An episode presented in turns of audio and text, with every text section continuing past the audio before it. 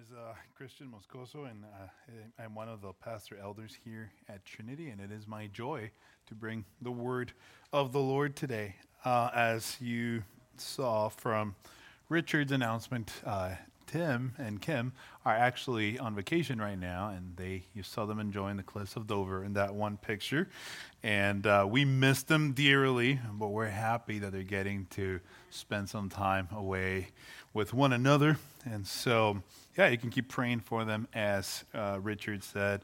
Also, I want to say it again. Happy Father's Day for those of you who have the privilege of being a father.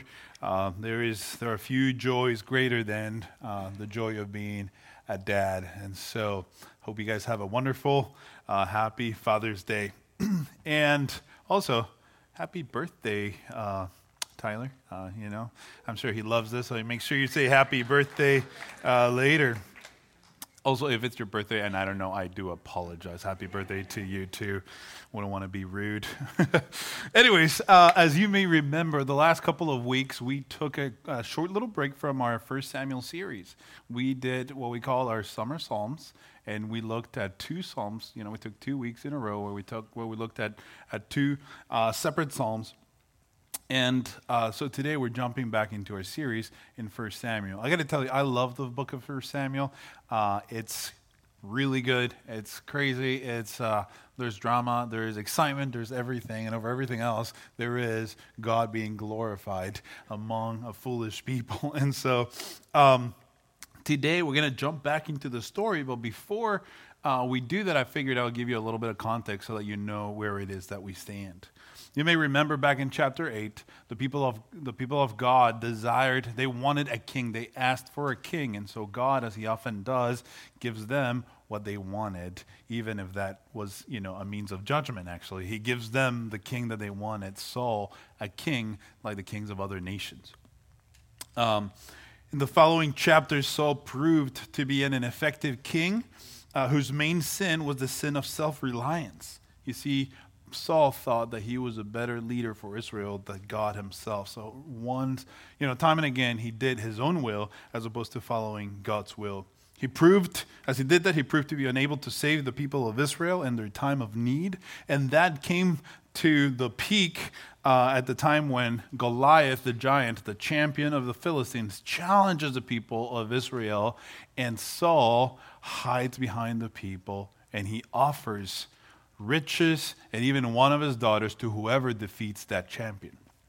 A little boy, a little ruddy boy that the Bible calls him, his name is David. David of Bethlehem was a little boy that was despised by his dad, despised by his siblings, despised by the army of Israel, and he was the one that stood against uh, Goliath. And so we talked about it last time we talked about um, First Samuel, we talked about the fact that in that chapter, chapter 17, uh, Goliath was a, a, type of Jesus in that he brought salvation to the people of God in their time of need.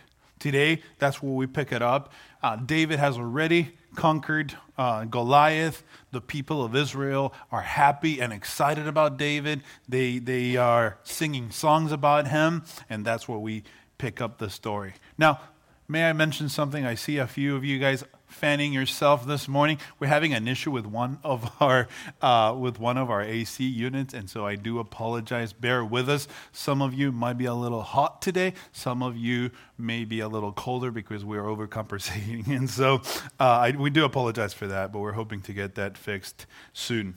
With that said. Um, that's where we are. We are in 1 Samuel chapter 17, chapter 18, I'm sorry. Now, before we actually read the passage, I want to make a, a quick comment. The last two weeks, like I said, we talked about the Psalms. We talked about two Psalms in particular. But if you're familiar with the book of the Psalms, you'll notice that there's 150 Psalms. It's the longest book in the entire Bible. And yet, those 150 Psalms can be summarized into one truth. The truth being that there are only two ways to live life we have the way of the righteous and the way of the wicked. If you look at Psalms 1, Psalms 2, there are a summary of all of the Psalms, and really you can take those 150 songs and summarize them into the fact that there's only two ways for us to live life the way of the righteous and the way of the wicked. Today's passage actually could serve as a great illustration of this truth. In this chapter, we will see a few different characters, most of whom we already know. We will talk about Jonathan, the son of Saul. We will talk about David. We will talk about Saul. And they will introduce today a new character that she doesn't do much in this one chapter, but her name is Michal, and he, and she is the daughter of Saul. Now, I believe that the point the author was trying to make to the original audience when he wrote this chapter was uh, the point of contrast. The way of the wise is illustrated by Jonathan and David and sorry, by Jonathan and David, and the way of the wicked is illustrated by Saul. With that in mind, how about we jump into the text? We will read, we will start by reading the first five verses of chapter 18. This is the word of the Lord. It says, Every time you see he here, it's talking about David. And so, just so you know, it says, As soon as he finished speaking to Saul, the soul of Jonathan was knit to the soul of David. And Jonathan loved him as his own soul. And Saul took him uh, that day and would not let him return to his father's house. Then Jonathan made a covenant with David because he loved him as his own soul. And Jonathan stripped himself of the robe that was on him and gave it to David and his armor, and even his sword and his bow and his belt. And David went out and was successful wherever Saul sent him, so that Saul set him over the men of war, and this was good in the sight of all the people, and also in the sight of Saul's servants. And that is the word of the Lord. Let's pray.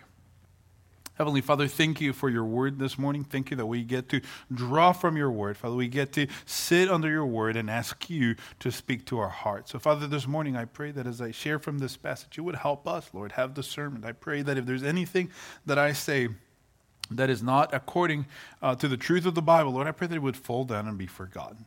Heavenly Father, we love you and we're so thankful for who you are and for the fact that you have spoken to us. Speak to us this morning. We speak. We ask. In the name of Jesus, I pray. So, what's going on in the story? As soon as David has defeated Goliath, a couple things happen. Um, you may remember Jonathan from a, from, from a few chapters before. Jonathan was the son of Saul. In the chapters that we've looked at so far, we have seen that Jonathan is an outstanding man. Jonathan has proven to be time and again a godly man. He was actually actively doing some of the things that his dad had been called to do, but was failing to do. Jonathan was a well respected leader. He was, a, he was a good leader among the people of Israel, not only because he was the son of the king, or because he was the, the king in waiting, but Jonathan was a well respected man on his own merit as well. He had proven to be a brave warrior. He had proven to be a godly man that cared about the people of Israel to the point that he fought for them and went after the Philistines. Once again, in this chapter, he will prove that unlike his father, he wants what is best for Israel and not just for his own personal interest. And may I take a break here on Father's Day today? Dad, if you're listening to me, notice that for Jonathan to be a godly man, he had to do the, uh, the, the exact opposite of what his father was doing. May God protect us as fathers from being an obstacle to our children. When, the, when our children desire to follow God, may they see us as an example not of how to do it perfectly, but on how to rely on the grace of God.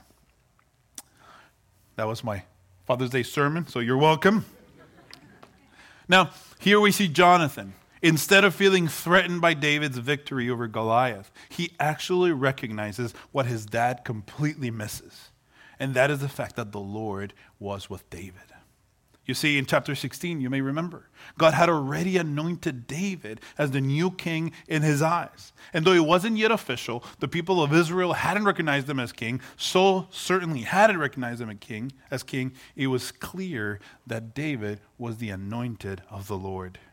At this point, Jonathan has two options. He can pout, he can rebel, he can oppose David, because actually, David was a threat to his seat as a king. He was a direct threat to his future kingdom. So he could rebel against him, he could push back, or he could get on with God's plan and follow the king God had anointed. So what does he do? Jonathan bows to the anointed of the Lord. The author tells us that Jonathan befriends David. And by this, I don't mean that they just go out for beers. When, when the Bible tells us that, that Jonathan befriends David, he said, the, the, author uses this word, his soul was knit to David's soul. This was a close, intimate friendship. You see, Jonathan, the author tells us, loved David. Now, there are those who would claim that this was a kind of romantic love.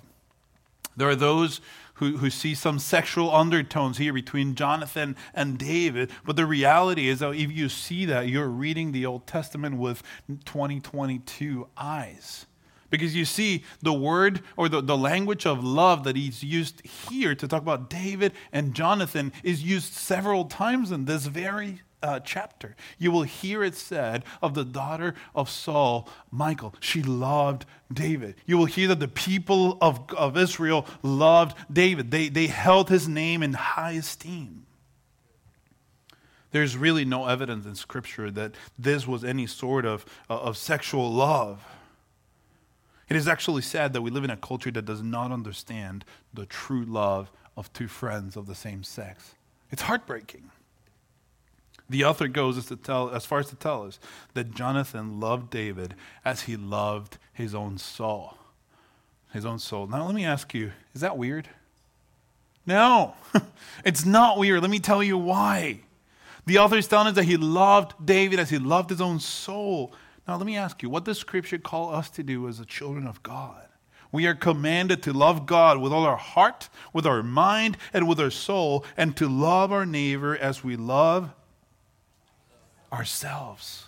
So is it weird that Jonathan loves David as his own soul? Absolutely not. He is showing biblical love. He is showing love to his neighbor. Actually, he could have perceived David as his enemy, and he is loving him as himself. This is the, self, the selfless love that we are called to as children of, of God. Now, how does he show this love for David?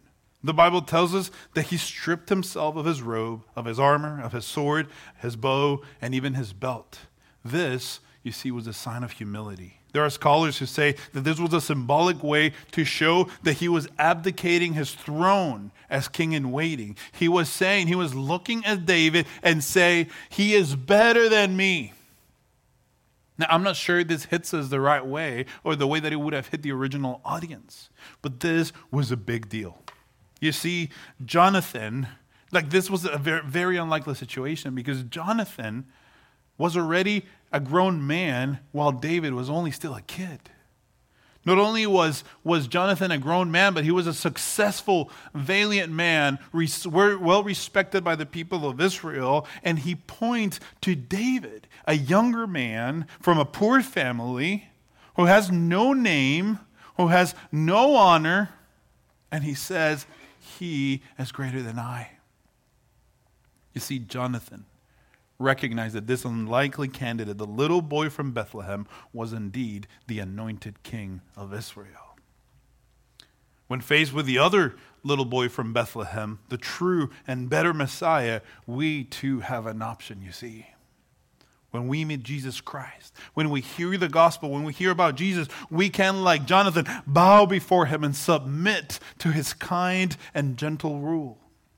Or we can, like Saul, despise him, as we will see in a moment. We can, like Saul, oppose him and bitterly try to hold on to our little kingdom we, like Saul, can fall into the trap of self belonging, deceiving ourselves into thinking that we would be better kings of our own lives, that we know better than God would. There's this episode in The Office when they're all in a boat.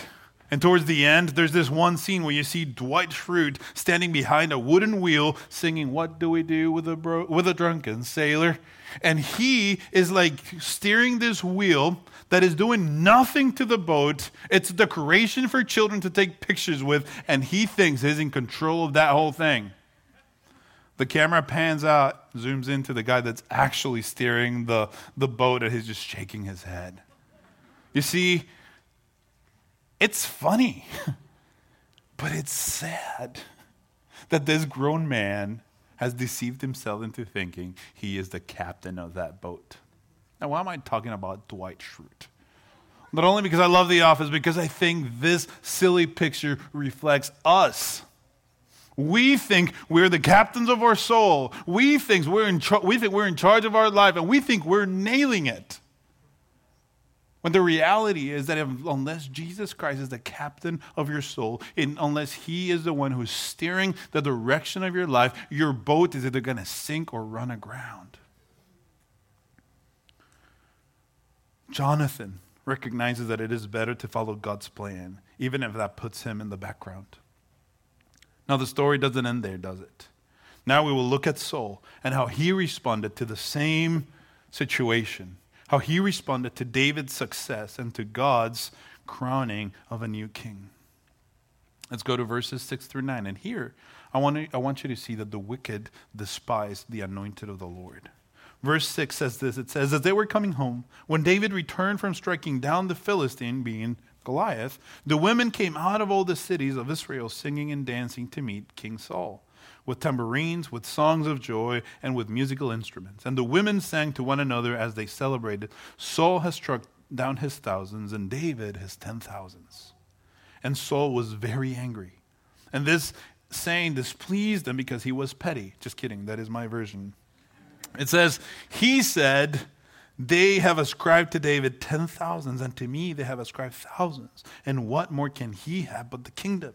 And Saul eyed David from that day on. Other translations say, and, and Saul saw with suspicion David from that day on. Immediately after David defeated Goliath, you see, Saul decided not to let him go home. Saul saw his opportunity and he seized it. He drafted David into his army, he put him in charge of the army. David became a pawn in his game. You know, it was a very convenient thing to have David at his service because Dave was, David was brave, he was an effective leader, and he had influence over the people of Israel who were singing his songs.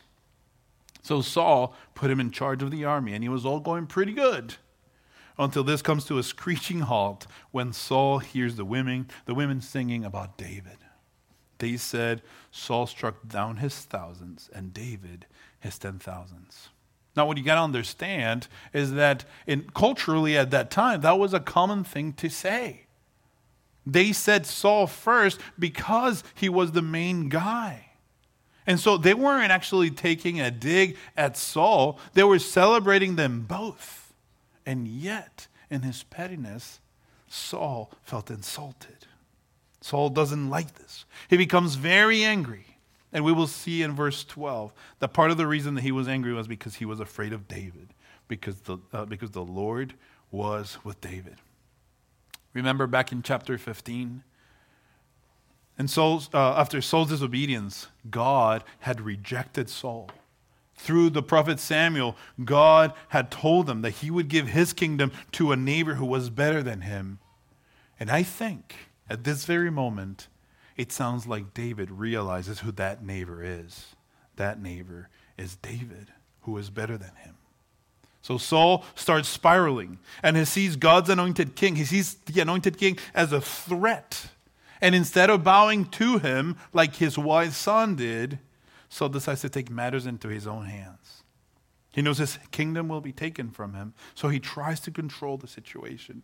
He still wants to hold on to his little kingdom instead of lying it down at the feet of a greater and better king, Jesus, or David in this case. So, what does he do? He tries to, control, to take control. And he does it by trying to murder David, as one does, right? Uh, now, but the reality is, this, remi- this does remind me of the words of James. In the New Testament, James, the brother of Jesus, says this He says, You desire and do not have, so you murder. You see, murder is in all of our hearts. From that day on, Saul became an enemy of David. You see, just as Jonathan and Saul, when they encounter the righteous king, when we encounter our king, Jesus, we have two, two options. We either bow before him and submit to his gentle rule, or we oppose him. We are either his friends or his enemies. There is no neutral. In the kingdom of God, there is no Switzerland. Jonathan humbly bowed before David, Saul rejected David and opposed them to the point that he tried to kill him. So let me ask you this morning where do you stand with Christ? Have you bowed down before the King, Jesus Christ? Have you submitted to his gentle rule, or are you rebelling against him? Are you actively opposing him? Are you a friend or an enemy? Because there's no neutral. Let's keep reading. And now we're going to read a lengthy section so I'm going to invite you to lean in as we read the Word of God. I know that if, when you're hearing somebody else read, you know, you may like get distracted. I would invite you read it with me as I, as I read, so that you get the full picture of what's going on here. We're going to read verses uh, 10 to 30, and it says this. Verse 10 says, The next day, a harmful spirit from God rushed upon Saul, and he raved within the house while David was playing the lyre, as he did day by day. Saul had his spear in his hand, and Saul hurled the spear, for he thought, I will pin David to the wall. But David evaded him twice. Saul was afraid of David because the Lord was with him, but had departed from Saul. And this is so important. Saul, verse 13 says, So Saul removed him from his presence and made him a commander of a thousand. And he went out and came in before the people. And David had success in all his undertakings, for once again, for the Lord was with him. And when Saul saw that he had great success, he stood in, fearful, in, in fearful awe of him. But Israel and Judah loved David, for he went out and came in before them. Then Saul said to David, Here is my older daughter Merab. I will give her to you for a wife. Only be valiant uh, uh, for me and fight the Lord's battles. For Saul thought, Let not my hand be against him but let the hand of the Philistines be against him. And David said to Saul, Who am I, and who are my relatives from my father's clan in Israel, my father's clan in Israel, that I should be son-in-law to the king? But at the time when Merab, Saul's daughter, should have been given to David, she was given to Adriel the Meholathite for a wife. Now, Saul's daughter Michal loved David, and they told Saul, and the thing pleased them. Saul thought, let me give her to him that she may be a snare for him. Cool dad, huh? Um, and that hand um, of the Philistines, and that the hand of the Philistines may be against him. Therefore, Saul said to David a second time, You shall now be my son in law. And Saul commanded his servants, Speak to David in private, and said, Behold, the king has delight in you, and all his servants love you. Now then, become the king's son in law. And Saul's servant spoke those words in the ears of David. And David said, Does it seem to you a little thing to become the king's son in law, since I am a poor man and have no reputation?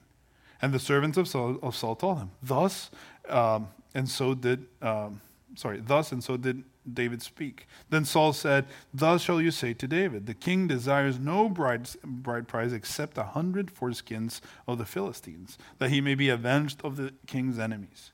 Now Saul thought to make David fall by the hand of the Philistines, and when his servants told David these words, it pleased David well to be the king's son in law. Before the time had expired, David arose and went and, uh, along with his men and killed 200 of the Philistines. And David brought their foreskins, which were given in full number to the king, that he might become uh, the king's son in law. And Saul gave his daughter Michal for a wife. But when Saul saw and knew that the Lord was with David and that Michal, Saul's daughter, loved him, Saul was even more afraid of David. So Saul was David's enemy continually. Then the commanders of the Philistines came out to battle, and as often as they came out, David had more success than all the servants of Saul, so that his name was highly esteemed. You see, what I want us to see from this passage is that the wicked plot against the anointed of the Lord. Saul, as he's trying to control the situation, decides that David needs to go. First, he tries to pin the, uh, David to the wall twice uh, by hurling a spear at him. When that doesn't work, he devises a plan to get rid of David in a way that actually doesn't make him look good. You may remember Saul really, really, really cared about uh, what people thought about him. And so he wants to get rid of David, but he doesn't want to look to, uh, like the bad guy. So he offers him a deal. He actually offers him his daughter, Merab. Clearly, Saul is a lousy dad that uses his daughters as currency. Remember in chapter 17, when he was looking for a champion to defeat, to defeat Goliath, he had offered his daughter as part of the reward. Do you remember that? So technically, David had already earned the right to marry his daughter. What does Saul do? He tells David, Well, if you want to be my son in law, I need you to fight against the Philistines. Because he was hoping that the Philistines would take care of David, that, he, that they would kill David. And well, they don't. Saul then gives his daughter Merab to someone else. He doesn't stick to his word, he gives her away to someone else. Now, he then hears that his other daughter, uh, Michal, was in love with David. Now, I'm going to take a stab at this and I'm going to guess that she was a teenager. How do you know Christian? Is it because you speak Hebrew and you did deep research into this? No. But because Saul assumes that she's going to be as near to this guy, you know? And so I'm sure she was a teenager at the time. I'm kidding. If you're a teenager, we love you and we're so thankful. I'm completely kidding. Um, in all seriousness, though, David decides to give her, uh, I mean, Saul decides to give his daughter to David. But as he was coming at the time, there was a bride price that he had to pay. So, what does he do? He tells David, well, actually, let's make a deal. You know, David is poor. So instead of asking for money, he asks for a bouquet of Philistine foreskins. now, have you ever wondered why someone would ask for such a gross bride price? You see, back in those days, it wasn't unheard, unheard of to ask for someone's head or another body part. It was meant to be a sign of conquest.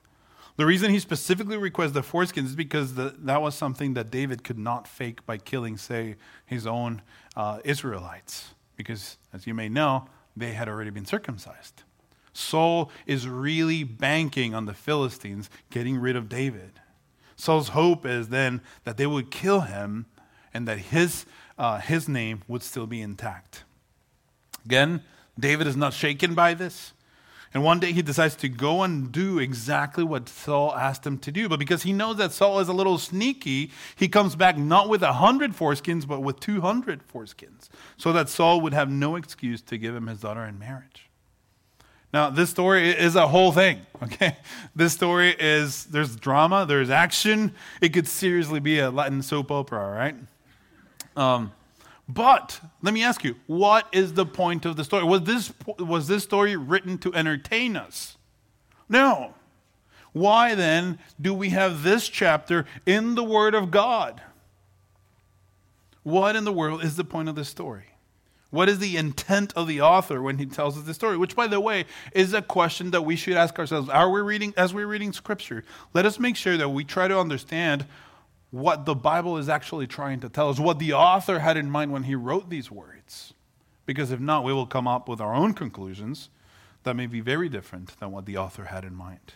I believe there are two things that the author, that the author wanted to show us. Number one, it shows us that the Lord was with, was with David and that the Lord had already rejected Saul. And I think the author is trying to make that a point.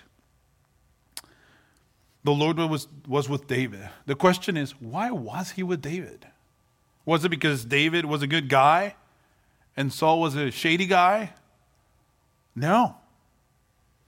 You know, David, as we will see as we continue studying the books of, you know, the book of 1st and 2nd Samuel, we will see that David commits some serious sin. He commits adultery, murder. He literally breaks every commandment. So, was God with David because he was a good guy? No. Did God reject Saul because he was too sinful for him? Absolutely not.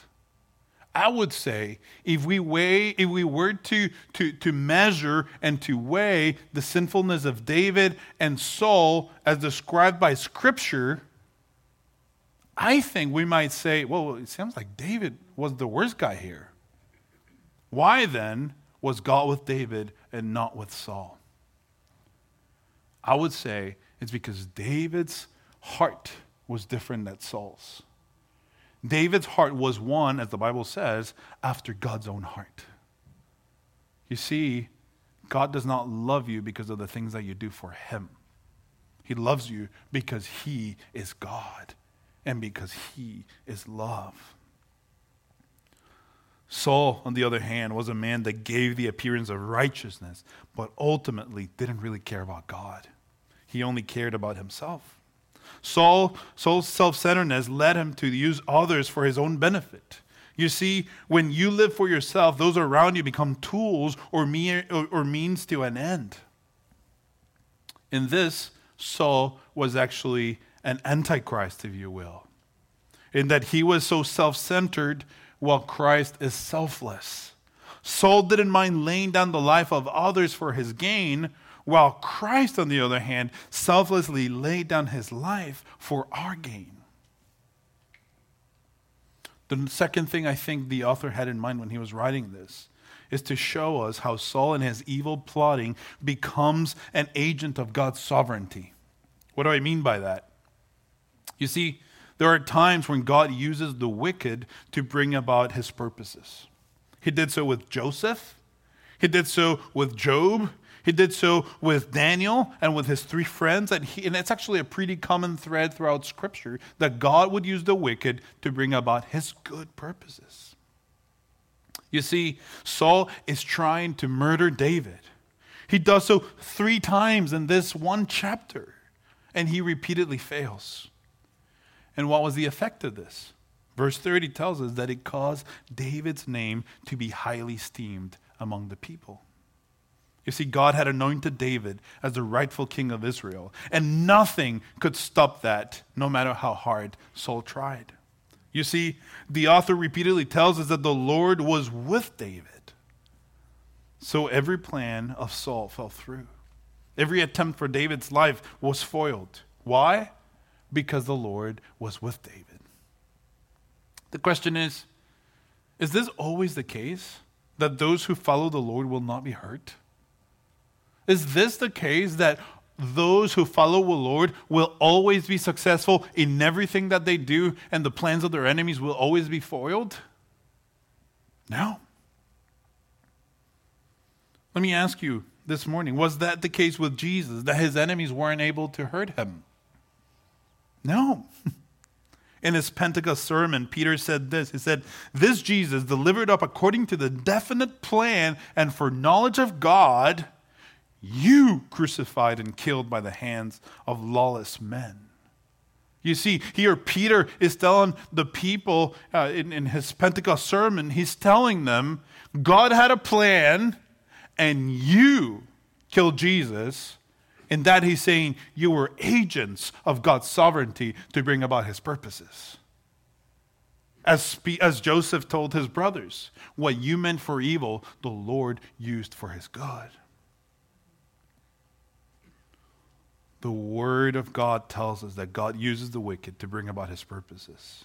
In the case of Jesus, the Jews crucified him they killed Jesus. And they did so out of their own free will, out of their own sinfulness and wickedness. They planned, they plotted, and they crucified Jesus. Now, we know what happens at the end of the story. But even in their wickedness, God used the enemies to bring about his purposes. You see, we know that Jesus' enemies were able to hurt him and even, murder him. But what doesn't change is the fact that God used the plots of the wicked to bring about his purposes. In this case, in the case of David, I'm sorry, Saul wasn't able to hurt him. But is that always the case? Once again, let me ask you is this your experience actually? Probably not. You see, the beauty of the Bible is that it doesn't pretend that suffering doesn't exist. The beauty of the Bible is that it doesn't act as if there aren't those who are against you. The Bible actually stares suffering in the eye and tells us, You are not alone. This is not beyond God's control. Last week, we talked about the fact that God is always with us. David himself reminded us in Psalm 139 that as children of God, we cannot escape God's intimate presence. God is with us. Even in the midst of our suffering, God is with us. He knows us and knows where we are. And yet, many of us have been hurt. For many of us, when our enemy hurls a spear at us, we won't be able to evade it. And we will be hurt. Maybe we will be hurt by sickness. Maybe we have been hurt by depression. Maybe it's been betrayal. Some of us, some of us will be hurt. Some of us are hurting today. But the truth remains the same God's purposes will not be thwarted in the life of his children. God remains good, God remains faithful, and he is near us even in the midst of our suffering. Do you know who didn't evade the spears hurled at him? As I said a moment ago, Jesus. He was brutally murdered at the cross. God used the wicked plans of the Jews to bring about his purposes. What they meant for evil, God used for his glory, and he brought the most beautiful thing through it, which is our salvation. I don't know what you're going through today, but I do know that you have an enemy. But I also know that your enemy is a dog on a leash. Our enemies are unable to touch us. Even one of our hairs cannot be touched by our enemies unless God, God allows it. You see, one of the comforts that come from the gospel is that even when we are suffering, we can say, like Justin Martyr said to Marcus Aurelius in his letter, he said, You can kill us, but you can't hurt us. As believers, even when we are suffering, we rest on the fact that we know that even if we were to die, we are safe in the hands of our benevolent God. Because for us to die is to live is Christ and to die is gain. Church, before I close, I wanted to point something out. And I want to be clear. These are two applications that I'm about to say that were not the original intent of the author. Okay? And I want to be clear about that. When the author wrote this passage, the things I'm about to say were probably not in his mind. But in light of the cross, there are things that we can see here that are of comfort to us as children. Number one, our king invites us to be part of his family. One of the wicked things that Saul did to David was to pretend that he wanted David to be part of his family. He does this a few times, actually, by offering him a couple of his daughters. He actually tells his servants to go tell, go tell David that the king delights in him. Three times did David try to prove that he deserved being part of, of his family, of the king's family. And every time he tried, or two times he tried, he fell short. Only the third time, when he got the double amount of foreskins, where he was he allowed to join David. I mean Saul's family. Saul was toying with David. Church, God wants you to be part of his family. And he's not toying with you. And neither is he asking you to earn it. Saul asked David for a high price, hoping he would fail.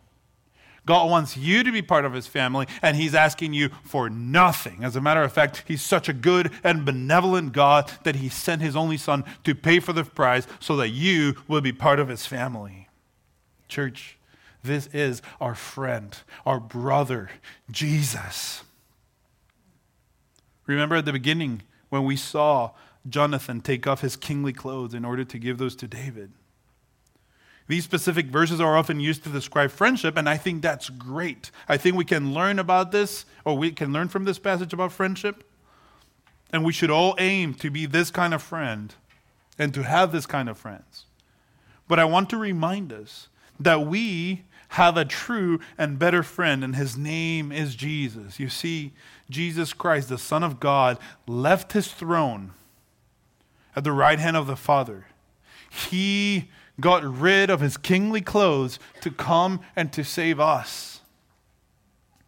Church, like the old song says, what a friend we have in Jesus, who, like Jonathan, left his kingly clothes and made a covenant with us, one that we did not deserve. Paul says this in Philippians 2:5, have this mind among yourselves which is yours in Christ Jesus, who though he was in the form of God, did not count equality with God a thing to be grasped, but emptied himself by taking the form of a servant, being born in the likeness of men, and being found in human form. He humbled himself by becoming obedient to the point of death, even death on a cross. Church, what a friend we have in Jesus. That not only stripped himself from his kingly clothes, but at the cross, he actually clothed us with his kingly clothes of righteousness. He actually took our filthy clothes of our death and our sin, and he gave us his kingly clothes of righteousness so that we would be welcomed into the family of God. God delights in us. Not because of what we can achieve for Him. We are not pawns in His plans. God delights in us because He is love. God delights in us because at the cross, Jesus gave His life for us. And when God the Father sees us, instead of seeing our brokenness, instead of seeing our sin, instead of seeing our awful choices and the times that we have betrayed Him time and again, for those who are in Christ, He sees us as perfect, wearing the kingly clothes of righteousness that belong to Jesus Christ. Brothers and sisters, let me close this morning by asking you do you believe that? Do you believe that if you are in, Christ, if you have placed your trust in Him, Christ has clothed you with His perfection?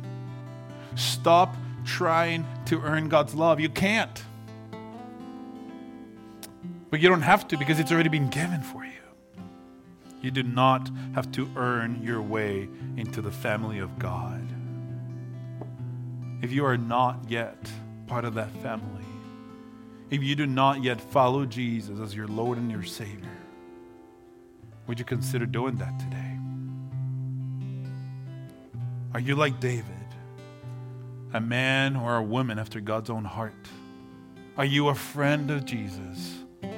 Or are you like Saul, his enemy? The good news is that we were all his enemies. Ephesians tells us we were all the objects of his wrath but because of his great love with which he loved us, he sent his only son that we would become his sons and daughters. Would you join us in worship as we respond to the Lord?